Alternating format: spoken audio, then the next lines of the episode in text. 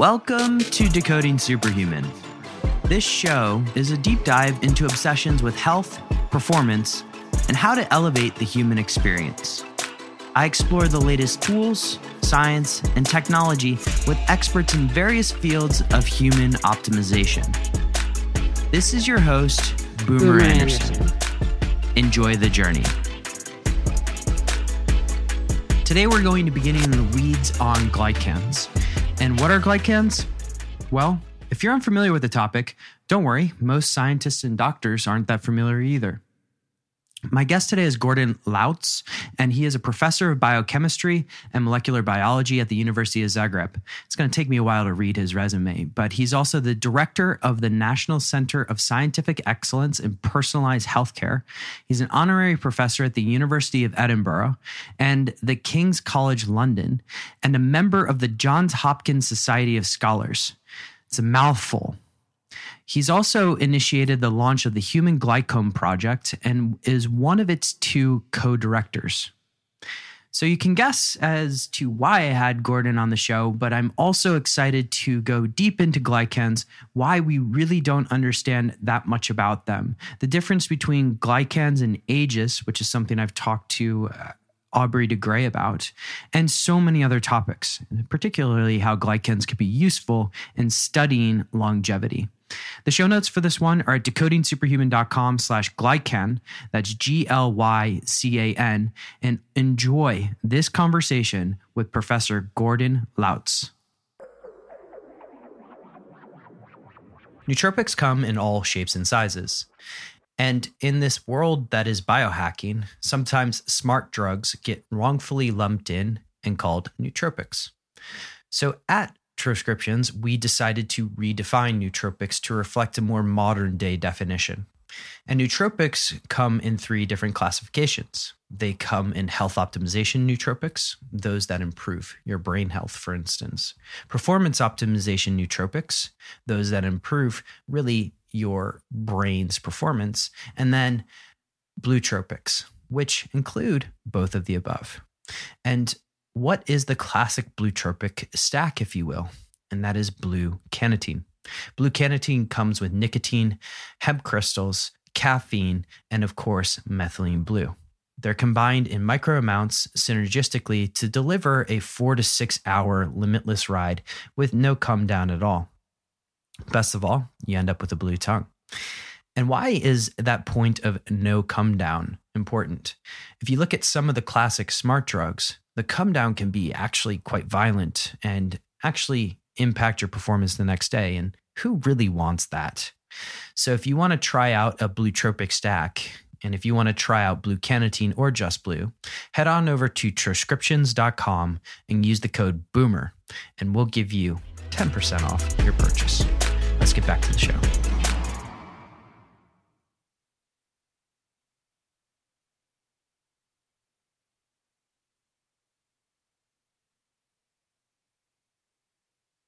Professor Gordan Lauc, University of Zagreb, and so many other places, welcome to the show. Thank you for the invitation. It's a pleasure to be here. So before we get into the topic of the day, which is, of course, glycans, I I have to ask the question of all of the subjects to study in science, of all of the things in the world to study, how did you arrive at spending a lot of time researching glycans? Well, glycans are the most interesting. I'm actually in the field for thirty years, and something which is puzzling me. So when I was studying biology, we were taught that bacteria have five thousand genes, while humans have at least one hundred thousand because we are so much more complicated. And then we learned that humans have only around twenty thousand genes. So our genes are maybe four or five times more complicated than the genes of a single bacteria. So it is obviously not genes and proteins they code which make us so diverse. When I say us, I mean all multicellular organisms, all the plants, all the animals.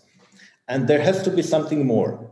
And these are actually glycans, or all the post-translational modifications, and the glycans are the most advanced post-translational modification. So when we think about the gene, it gives one or several protein products. And this protein can be converted into hundreds or thousands of different glycoproteins by the process of glycosylation. And this is what enables intercellular recognition. This is what is regulating our immune system. This is actually what enabled life. And I'm in the field for over thirty years now, and it's, it was fun. It is fun. Well, all right. That's left me with a lot of areas where we can explore. And I know we have a little bit of time today, but uh, let's let's start out with just some basics here and laying foundations for people who may be coming across glycans for the first time. Uh, glycans, one of the, I believe, four macromolecules. What exactly is a glycan, if you don't mind laying down the basics for everybody? Chemically, glycan is an oligosaccharide. So several monosaccharides like glucose or galactose, those commonly known sugars, combine into a three-dimensional structure, which has an immense structural capacity, information capacity, because all main other biopolymers of life, life like uh, D N A, like proteins, they're linear. So it's just a sequence of units, while glycans are branched. So they don't have only this linear information, they have this structural information in this branching, which enables a huge vari- variety. And when you have a variety of chemical structures, then you can develop a variety of functions. So chemically, there are oligosaccharides, which are being added as blocks to proteins, but also to lipids, and even, even to uh, D N A in some aspects.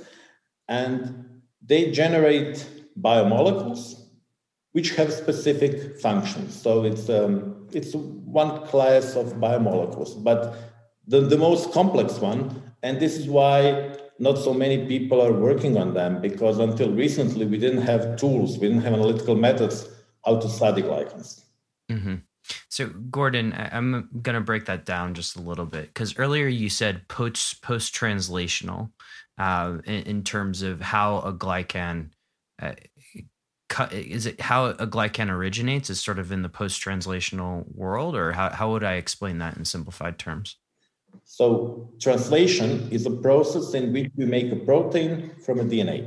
Yep. So there is a sequence of letters in D N A, which are then translated to a protein made on a ribosome, and then you have a protein. And then there is a process called post-translational, meaning after you assemble this polypeptide part, then you add other things. This could be phosphorylation, for example. Mm-hmm. And the most elaborate part of post-translational modifications is glycosylation. So glycans are added first as a precursor, which is then further being modified to get the final glycan structure, which will then do the function. Mm-hmm. Okay. Okay. So when, all right, so we have our post-translational process laid out here. And then when it comes to uh, just really why I, I would just love to understand from your end, other than the complications of assessing these, why in, in discussions of things like proteomics or genomics, do you think that glycans don't come up in general conversation? Is it just the complexity of it? So they're coming more and more.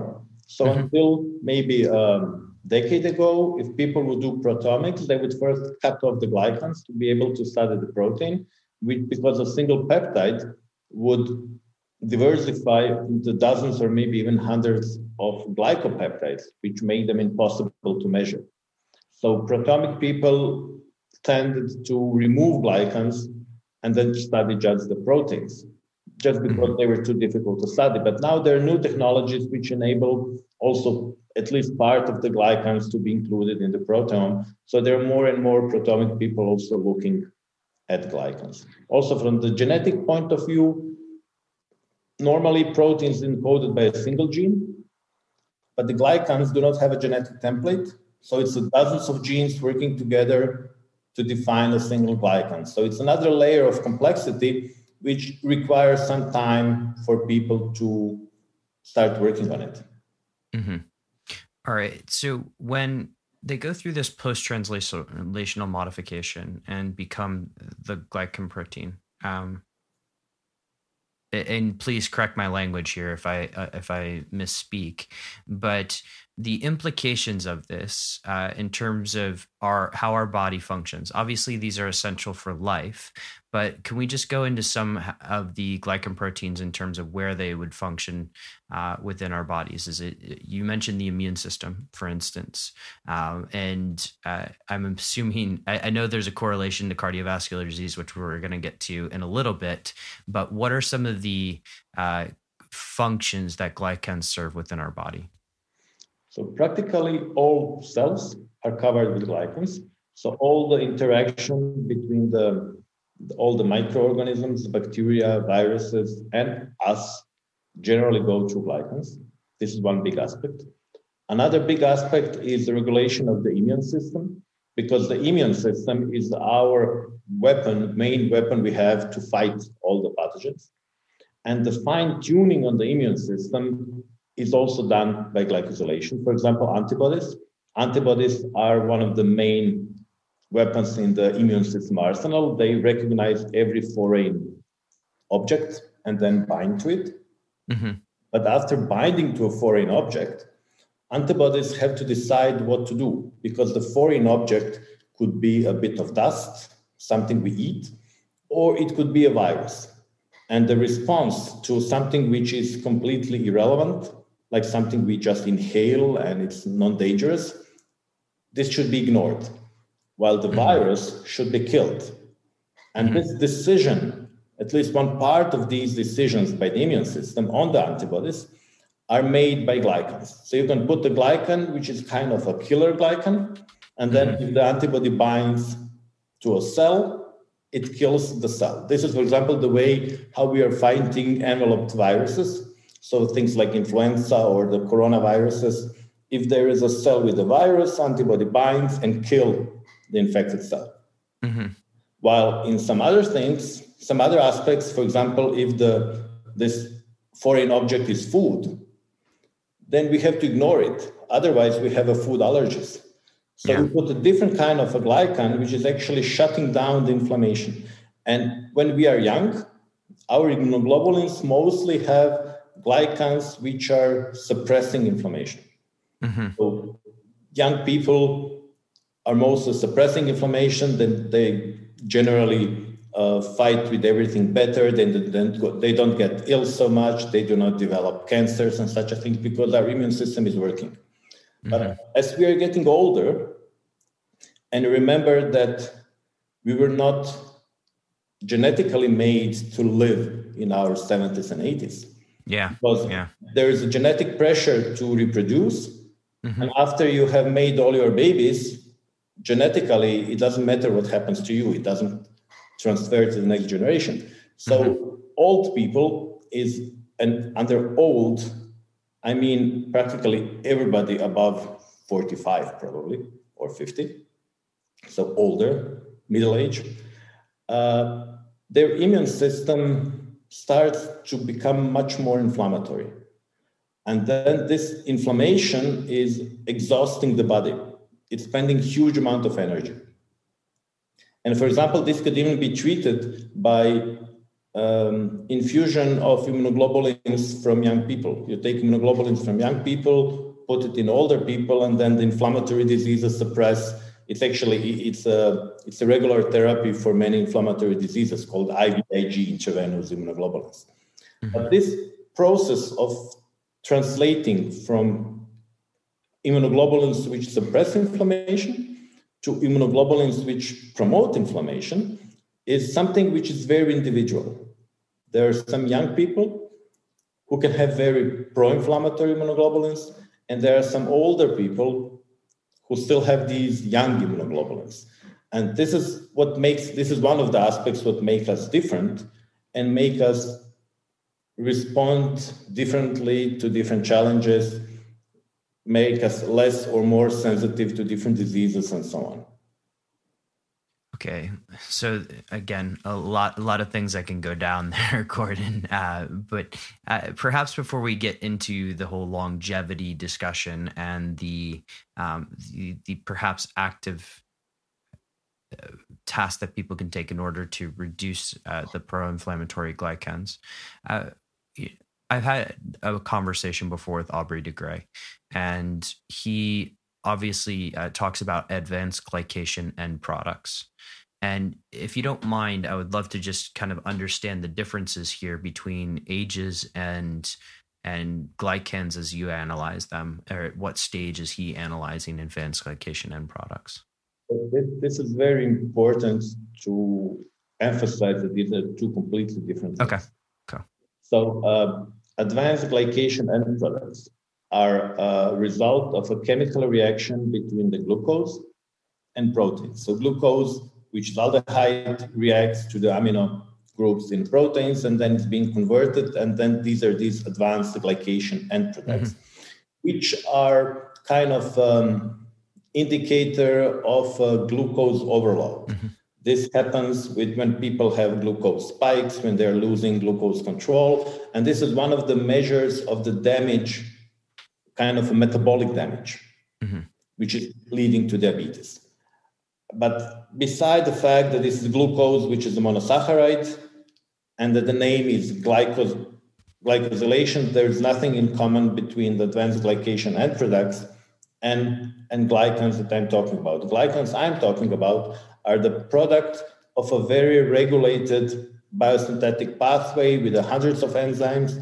And if there is a different glycan, this is a decision of the immune system based on some kind of a signaling, some kind of a signaling network, and then enzymatic reaction. Mm-hmm. So although in some aspect they show the similar thing, aging of an organism, mechanistically and biologically, these are two completely different things. Oh, thank you for clarifying that for me. That was a somewhat confusing uh, when I was doing a little bit of research here. Uh, the information capacity of glycans actually seems quite endless. And so when we're looking at, you know, things like genomes and epigenomes, all of this appears to be encompassed in a glycan. Do I have that right in terms of how we look at things? So glycan is a product of dozens of genes. Yep. So every polymorphism in each of these genes will affect the glycan.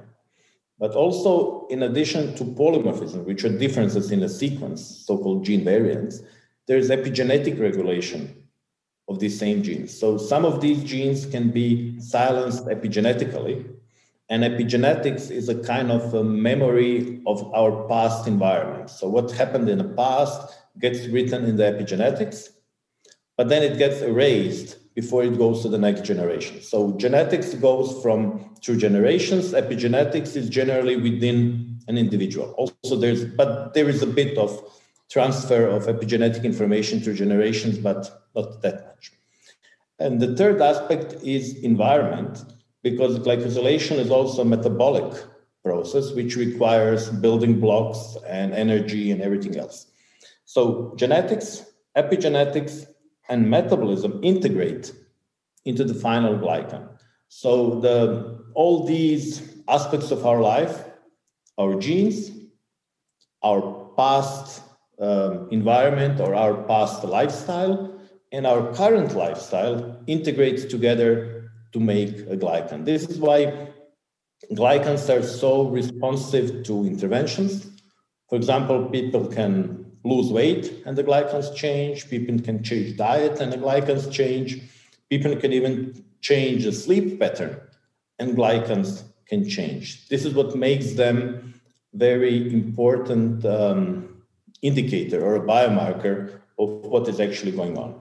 So on, on that point of sleep changing glycans or uh, let's say nutritional patterns changing glycans, how fast is that shift typically? And perhaps this is sort of the transition over into the longevity aspect of the discussion, meaning is it one night and your glycans change, or is it uh, over a period of, let's say, three months, do the glycans shift in particular? So, here we should not be generalizing mm-hmm. because glycans is extremely wide. Of course, of course.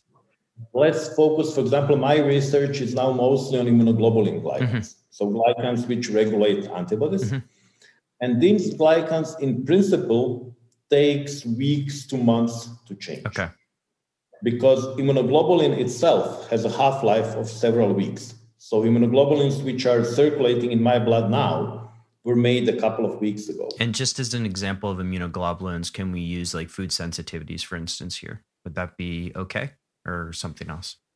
So uh, food sensitivity is a term which means that there are antibodies to specific food yeah. in, in your blood. So you, you take... Uh, types of food and test your blood. And if, if antibodies bind, then people say it's a food sensitivity. Mm-hmm. But for example, what we know that most of us will have these antibodies to a variety of foods. Yep. So most of us, because we meet the food, we eat the food, and then the antibodies develop. But these antibodies are mostly silenced by glycosylation. So most of us, even if they have something which is called food sensitivity, actually do not have problems if we eat that food. Mm-hmm.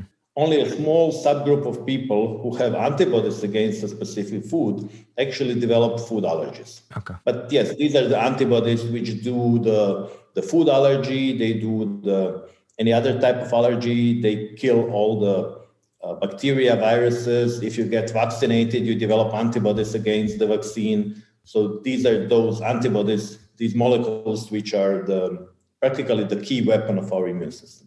Mm-hmm. And so now going back to what you were saying earlier about immunoglobulins, because I, I kind of cut you off, um, immunoglobulins as, as it relates to what you're studying at the moment. Yeah, so antibody is immunoglobulin. Okay. So they're the same things. We just use different names. So yes, my research is glycans on immunoglobulins or on antibodies. Mm-hmm. And they change in weeks, not in days. Although sometimes if there's a very radical change, like some drugs or some uh, infections, this can happen maybe in a week or two weeks. But normally, if we just do a lifestyle change, if we go on a diet, if we change an exercise pattern, normally we would see a difference in two to three months, not before. Mm-hmm. Uh, this is fascinating to me because I know one of the companies you're affiliated with, of course, is GlycanAge, and we'll come to that towards the end. Uh, but I, I want to get now into glycans uh, as a predictor of either uh, risk or, let's say, longevity opportunities. Uh, when you think about, and I know you've spoken at RAD and a few other places, when you think about glycans in terms of uh, how to use them for anti-aging, for instance. What can we glean from glycans in terms of predict- prediction ability? Because I know when I was talking to Nicolina, for instance, there's something around cardiovascular disease. Uh, but I'm curious what other things as well we can learn from glycans or potentially predict for. So, so far we have analyzed over one hundred fifty thousand different people mm-hmm. from cohorts, trying to understand when are glycans changed, why do they change, and what happens after they change. So first thing what we learned is that glycans in people with a disease are different than glycans in the healthy people. Mm-hmm. So generally people with many different diseases, including the, the cardiovascular, inflammatory, they will have this older glycan. The glycans look if they were older. Mm-hmm. But when we did more studies, we learned that these glycans actually change before people become ill. Okay. So even if somebody is not ill yet, but he or she will have, for example, cardiovascular disease in the future, glycans may already be altered. And through a series of other studies, which were mostly collaborative with other people, we also found that in some experimental models, like for example in mice, you can actually induce a disease by changing the glycan. So giving a wrong immunoglobulin glycans to mice, you can develop insulin resistance, you can develop hypertension just by giving them the wrong sugars and antibodies. And by fixing these sugars, mm. There, there are ways in mice that you can feed them with some kind of a precursors, and then the glycans improve. Then, for example, you can protect mice for developing hypertension. You can have obese mouse, which will not develop hypertension. This is what we published this in Circulation last year, and Circulation is the best cardiovascular journal. So what we know is that these glycans are not only biomarkers, they're actually molecules which contribute to disease development because they are regulating low-grade chronic inflammation. So if your immunoglobulins are suppressing this low-grade chronic inflammation, then, for example, you will have less of those plaques formed on your arteries. You will have uh, less inflammatory processes everywhere around because you will suppress inflammation. Inflammation is good if you have to repair the damage. Mm-hmm. But too much inflammation is not good because every repair leaves a scar. Mm-hmm. And when there is too much of uh, destruction and then repair, then there are too many scars. And eventually, this is one of the mechanisms which leads to aging. Mm-hmm. There is actually an entire um, theory of aging called inflammaging, yeah. which says that inflammation is one of the main drivers of aging. Mm-hmm. And IgG glycosylation is one of the main um, kind of, um, it's not the driver of inflammation, it's actually, it, it's, a, it's a breaking, it's a stopping inflammation. It's an attenuator of inflammation. So when you have these good, gly- good glycans, they suppress inflammation. By suppressing low-grade chronic inflammation, they actually kind of help not to develop diseases linked with chronic inflammation, which are more or less all uh, complex chronic diseases we have, like uh, diabetes, cardiovascular diseases, and so on. Mm-hmm. So if, if I were to liken glycans as sort of the front line of defense, if you will, and so if I'm looking at uh, a good analysis to do on myself, potentially having my glycans and my inflammatory markers all mapped at once, and with glycans, I may be able to see ahead of time what is going on within our, my system so that I can get ahead of, let's say, high sensitivity C-reactive protein or whatever that marker is, um, and really just kind of bite it in the ass, so to speak, and address it much before it becomes an issue of systemic inflammation. Do I have that right? So if you spent any time following me on Instagram, you know that I recently ran an experiment where I took six different biological age tests and ran them all at the same time. One of the biological age tests that I was fascinated with was around glycans, and specifically the company was called GlycanAge. And they use what we're talking about here in this episode to determine your biological age. We get into some of the reasons why I'm so fascinated about glycans as a predictive measure in this episode. But if you want to try out GlycanAge for yourself, or perhaps for your clients, you can go to glycan age dot com and just order a test. We'll link to everything in the show notes, and if we have a discount available, you got it. So let's get back to the show. Yeah, so the problem with that at the moment is, is that if you want to have a proper diagnostic assay, which you will do regularly with your physician, yeah. these assays have to be It's called C E I V D validated. So there has to be C E mark for, for in vitro diagnostics. For glycans, instruments and reagents to do analysis are not I V D certified mm-hmm. because they're still not on the market as a regular as, as a routine biomarkers. So you still cannot go to your physician and ask for a glycan profile. Mm-hmm. This will probably happen in maybe five to ten years because we have something called the Human Glycome Project yeah. where we talk to the major instrument producers to validate their instruments for glycan diagnostics. So, so far, you can do the test only as uh, for research only. It's not a diagnostic test at the moment. Of course. And the interpretation of that text, that test has to be done by somebody who is medically certified. So you cannot just go to the lab and order the test. But you can do the test and then ask your uh, physician to interpret it, which again is a bit complicated because most of the physicians don't know enough about glycans mm-hmm. because they never learned about it during their medical training. Yeah, how many physicians in med school actually tackle glycans? Mm, they don't. Yeah. Unfortunately, even even in, in uh, during their PhD, they don't work on glycans most of the time. But th th this is growing. There are more and more people, even the um, the routine physicians who are involved in the research that we do. As I said, we analyze one hundred fifty thousand people. All these people were somebody's patients. So this data is coming into the public domain now, and people learn more about it. Mm-hmm. Uh, in terms of just other interesting stuff you've learned from your research, cardiovascular disease, obviously, just because my personal history with it and sort of family history with it is very interesting. But uh, first, let's talk about cardiovascular disease. In terms as a predictor of risk, have you been able to map out just sort of how uh, accurate it is, is sort of getting uh, ahead of the curve versus, let's say, uh, I mean, the most popular one out there, I guess, would be something like a, an L D L or something, L D L particle number. We we did, we published one paper last year in Diabetes Care, mm-hmm. where we analyzed a cohort of people which were collected close to thirty years ago. Around thirty thousand people were sampled. It's so-called the EPIC cohort. thirty thousand people were sampled. This was German part. In um, thirty years ago, they were followed up for ten years. And then we had, I think, um, it was around five hundred people who had either the heart attack or stroke in the follow-up period. Mm-hmm. So we analyzed them, and we analyzed the matching controls.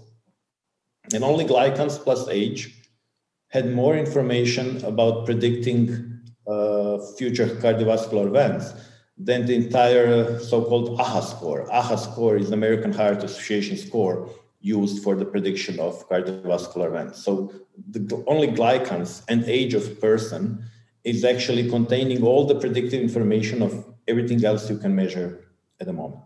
This was just one study. We are currently replicating this in two other cohorts. We're doing this together with the Harvard Medical School. We got also a couple of thousand people which were collected a long time ago. Mm-hmm. And they were followed up to see who will develop heart attack or uh, stroke. So we'll have uh, additional papers coming out soon. Is this with Sinclair's lab or somebody else at Harvard? No, this was not Sinclair. It was with the epidemiologist. Oh, okay. We do collaborate with David, but mostly on mice, not on people. Okay. Okay. Working with people on Harvard. Okay. Um, in terms of, uh, I know you mentioned earlier hypertension and the publication and circulation. Uh, what other things can we use glycans to predict for? And I guess it is a little bit hard now with the commercially available tests, but hopefully that comes soon in the future.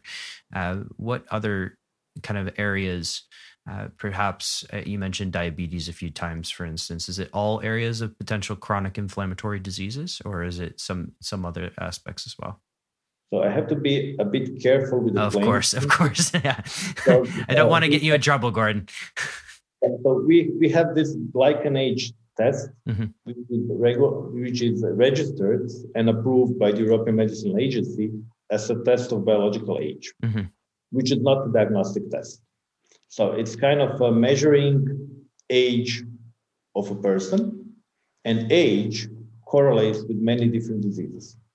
So we know that the glycan age today correlates with the future cardiovascular events, future inflammatory diseases, future diabetes. This is something which correlates with increased glycan age. Mm-hmm. So you cannot use this test to diagnose these diseases, of course, because it's not a diagnostic test. Yeah. But we did... Um, We're just writing a paper. I'm trying to remember the exact number, but it's definitely twenty plus different diseases where we see that glycans are contributing or responding to disease. So change in glycan associates with these different diseases like uh, inflammatory bowel disease, Crohn's, uh, rheumatoid arthritis, um, lupus, uh, diabetes, uh, cardiovascular events, and so on. Mm-hmm. So, you know, young people are generally healthy, statistically. Older people are generally not as healthy. Less healthy. And this is individual trajectory. Mm-hmm. Some people are healthy in their eighties. Some people get ill in their forties, even earlier. Mm-hmm. And this glycan age is one of the ways how one can track his own trajectory. And contrary to other tests of biological age, like um, methylation or telomeres, or even some kind of a genetic predictors of disease risk, glycans is something you can change. You can do an intervention and then your glycans change. And glycans are something which is not only a biomarker, but a functional effector. So if, if you just change um, a biomarker, maybe it will not decrease your risk. For example, uh, cholesterol yeah. is actually only a biomarker. Mm-hmm. There are many drugs which were developed which lower cholesterol, but they do not decrease the disease risk. Mm-hmm. Obviously, cholesterol is not the driver of a disease, it's a biomarker. Mm-hmm. While glycans, if you change a glycan, at least in some models where we have shown that, and at least in experimental animals, you can actually prevent disease, because we know that glycans actually promote inflammation. And if you can suppress inflammation, this is good. And we know that if you fix your glycans in a way that they look younger, they're actually suppressing inflammation. Mm-hmm. I, I suppose this data may not exist yet, but I'm, I'm curious. Uh, hypothetically, let's say if one were to have one of these diseases, the glycans could be the first signal, if you will, that you are doing the right things to either uh, halt it or reverse it. Has that been studied, or is that sort of hypothetically? We are, we are part of several large studies where we try to use glycans to predict therapy response. Mm-hmm. But one of the big problems with the modern medicine is that we use traditional names for disease. For example, diabetes is not one disease. Even if you go for the type two diabetes, this is not one disease. There are many molecular pathways leading to that disease. Of course, yeah. And when you go to your physician, they don't know which molecular pathway you have. And for example, at the moment, we are in three large European projects which are focusing on uh, uh, chronic inflammatory diseases, like uh, inflammatory bowel disease, the arthritis, the, the multiple sclerosis. Basically autoimmune conditions, I would guess. Right? Inflammatory conditions with a stronger and uh, or less strong autoimmune, autoimmune component. Mm-hmm. But not all inflammatory diseases are directly autoimmune. Mm-hmm. It could be just the, the lo- because autoimmunity means you have antibodies, they attack your cells. Yeah. There are other inflammatory conditions where there are not so many antibodies. Okay. Yeah. And uh, what we are trying to see there, if if changes in glycans will predict response to a specific therapy. And for example, we did some large studies with different biological drugs, the monoclonal antibodies, and then we see that, for example, these drugs do change glycans, and sometimes they also predict this therapy response. So there's a lot of research in that direction, but I don't think that at the moment, this is something which people should be doing to themselves. Yeah. You know, if, if, if somebody is ill, it's their physician who should be helping them, because they know all the details. Don't go and read papers and say, you know, my IgG glycosylation is something, and then you should change my therapy. This is this is a little bit too early for that. Yeah, but the, we are going into that direction. We are doing research in that direction. Uh, that would be a very cavalier approach to things. Uh, Gordan, I, I want to come back to just sort of the idea of glycan modification, because most of the people listening to this are probably saying like, hey, that's great. I have a, a really good biomarker that, that moves with, or not a biomarker, sorry, I used that term. I shouldn't. Uh, I have a, a biological age test that actually moves with my lifestyle modifications, and I can track that over time. Uh, what are some of the, if you're privy to this information, or if I'm sure you've spoken to a lot of these people, what are some of the more um, potent lifestyle modifications when it comes to moving one's glycans and hence GlycanAge? So something which works in most people is losing weight. Mm-hmm. So if we are overweight, our glycans are generally more pro-inflammatory. Mm-hmm. And we had several cohorts of people undergoing uh, bariatric surgery. If you do a bariatric surgery, people usually lose ten, fifteen, twenty kilos. And then their GlycanAge can improve for ten or twenty years within a couple of months. So this is really working for some people, not for everybody. Mm-hmm. We also did a large cohort of, uh, we had two thousand twins, which were sampled three times across fifteen years. And the twins who were gaining weight at their age were aging faster in glycans than the twins who were losing weight or not gaining weight. Mm-hmm. So, you know, if you get fat, your glycans become more pro-inflammatory. Mm-hmm. If you lose excess weight, then your glycans become better. For example, in me personally, this is the strongest effector. Mm-hmm. So when I'm losing weight, my glycanage goes down. When I'm gaining weight, it goes up again. Uh, other very strong uh, um, effectors for glycanage is, for example, exercise. But too much exercise can actually be bad. I was so going to ask that, like there's sort of a curve, if you will, right? Yeah. So based on, we don't have enough study to be completely confident, but from our preliminary data, it seems that these uh, high-intensity interval trainings are the least damaging for this pro-inflammatory component. Because, you know, when you think about professional athletes, they would be considered old in their late thirties. Mm-hmm. Mm-hmm. While in anywhere else, somebody in late thirties is still young. Yeah. So doing asking too much from your body comes with a price. Mm-hmm. So uh, I think that it is important to be physically active, but it's also important to have a period of relaxation, which then enable all the metabolism to calm down, to stop all these inflammatory processes. Because, you know, if you exercise too much, it hurts.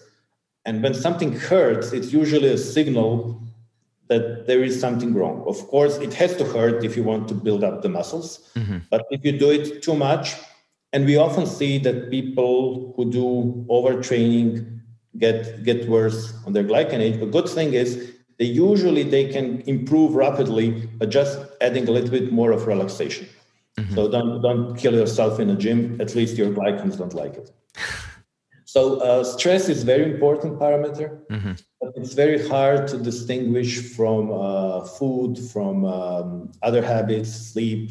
So, so stress of, can come in many different forms, right? So. Yes, so, yeah, and it's usually linked. So mm-hmm. you're under stress and then you eat and then, so, but this is one of the important components. So if you kind of fix your uh, mental state, usually your glycans improve. Uh, there are some biohacking approaches, which seem to be very efficient. Mm-hmm. I will not name anything specific because we are still not sure what is really working and what is not, because usually people who do biohacking... They do a, a shitload of stuff at once, right? So. For example, we have a collaboration with, with anti-aging clinic in New York, and practically all clients, all patients who go there are twenty to forty years younger. So obviously some of these therapies work. Mm-hmm. Hormones are very potent, but one has to be careful with the hormones. There was something in your presentation that I watched about estrogen um, and the correlation there. Is that specifically with women, or is so, it? So uh, I, the problem is with most of these studies, if you just do correlations, mm-hmm. then many things correlate. Of course. It's very hard to know what is causal. And so far, only for estrogen, we did a proper randomized placebo-controlled trial. So we had a cohort of females. This was done in, in, uh, at one American university nearly ten years ago. They had, I think, thirty-six females. They induced the menopause chemically. So gave them the chemical to stop production of gonadal hormones. And then either gave them the estrogen patch, the supplement hormones, or gave them the placebo. And the placebo group got on average ten years older within a couple of months. Mm-hmm. Obviously, if you take uh, estrogen from, uh, from a young female, the glycan age goes up rapidly. Mm-hmm. And then when you stop this uh, intervention, when the estrogen is normally produced, then the glycan age goes down again. Mm-hmm. So estrogen is definitely causative in young women. Uh, we are currently doing a study of um, older women when they enter uh, menopause. So there is this perimenopause period when they are changing, but their hormones go up and down like crazy. So it's very hard to know where it is. And we are just drafting a paper, we haven't published it yet, which shows that also this happens with the onset of menopause. So it's not only with the young woman, it's also with the natural onset of menopause, the loss of estrogen leads to the higher glycan age. For men, we don't know. Mm-hmm. Uh, there are some data suggesting that testosterone has an effect, but testosterone can also be converted to estrogen. So maybe yeah. it's actually testosterone moving into estrogen and then changing. So um, I would like to have a nice placebo-controlled randomized trial to see whether it's estrogen. Maybe the small doses of estrogen would work in men. I don't know. Mm-hmm. We have to look. This is something we still have to look. Wow. Uh, this is absolutely fascinating, Gordan. And I know it's probably the first of many conversations that you and I will have, because uh, my mind is blown and I am really excited. I know, uh, you know, I've been in touch with Nicolina about doing a GlycanAge test myself, uh, but I, I just want to thank you for taking the time today uh, to come on the show and educate my audience really uh, about this this development that's been around for so long and, you know, is now finally coming to the fore, so to speak, at least in the commercial sense. So I hope, uh, hope we can continue this conversation. Thank you so much. Thank you for the invitation. It was a pleasure. And I do hope we'll repeat this. And I do hope that more people will start learning about their glycans and see what they can actually do to improve. Because one of the approaches GlycanAge as a company has is that we try to collaborate with people, organize the clinical trials, also with individuals, to collect the information and actually learn what works in person A and does not work in person B and so on, because there is no standard human. Each of us is different and we have to learn how different we are. And this is something we cannot see in the mirror. You know, when we, you look yourself in the mirror, you're more or less the same because the last time you looked was yesterday and you didn't change. Mm-hmm. Well, these molecules, which you can quantify, give you some information which you cannot see just by looking. And I think this is why all these uh, measuring uh, everything, not only glycans, but all other things, is so important. Mm-hmm. Gordan, before we go, where can people find out more about you, your work, et cetera? So I'm very active on social networks, LinkedIn, Twitter. I post most of the things we publish. There is also a thing called um, Knowledge Hub on the GlycanAge website, where we try to um, kind of uh, tell the story in a simpler way without too much hard scientific words. So maybe starting from the GlycanAge dot com and then looking into the Knowledge Hub or my social networks, I try to communicate science to the public as much as I can. And I sincerely appreciate you for doing so. And your dedication and rigor really comes through in how you converse about it. So thank you so much again, Gordan, for coming on the show today. It's my pleasure. Thank you. As you can see, I got a little bit vulnerable in that conversation. In fact, there's a lot that I did not know about glycans that I really took away from this episode, and I hope you did too. Again, the show notes for this one are decoding superhuman dot com slash glycan.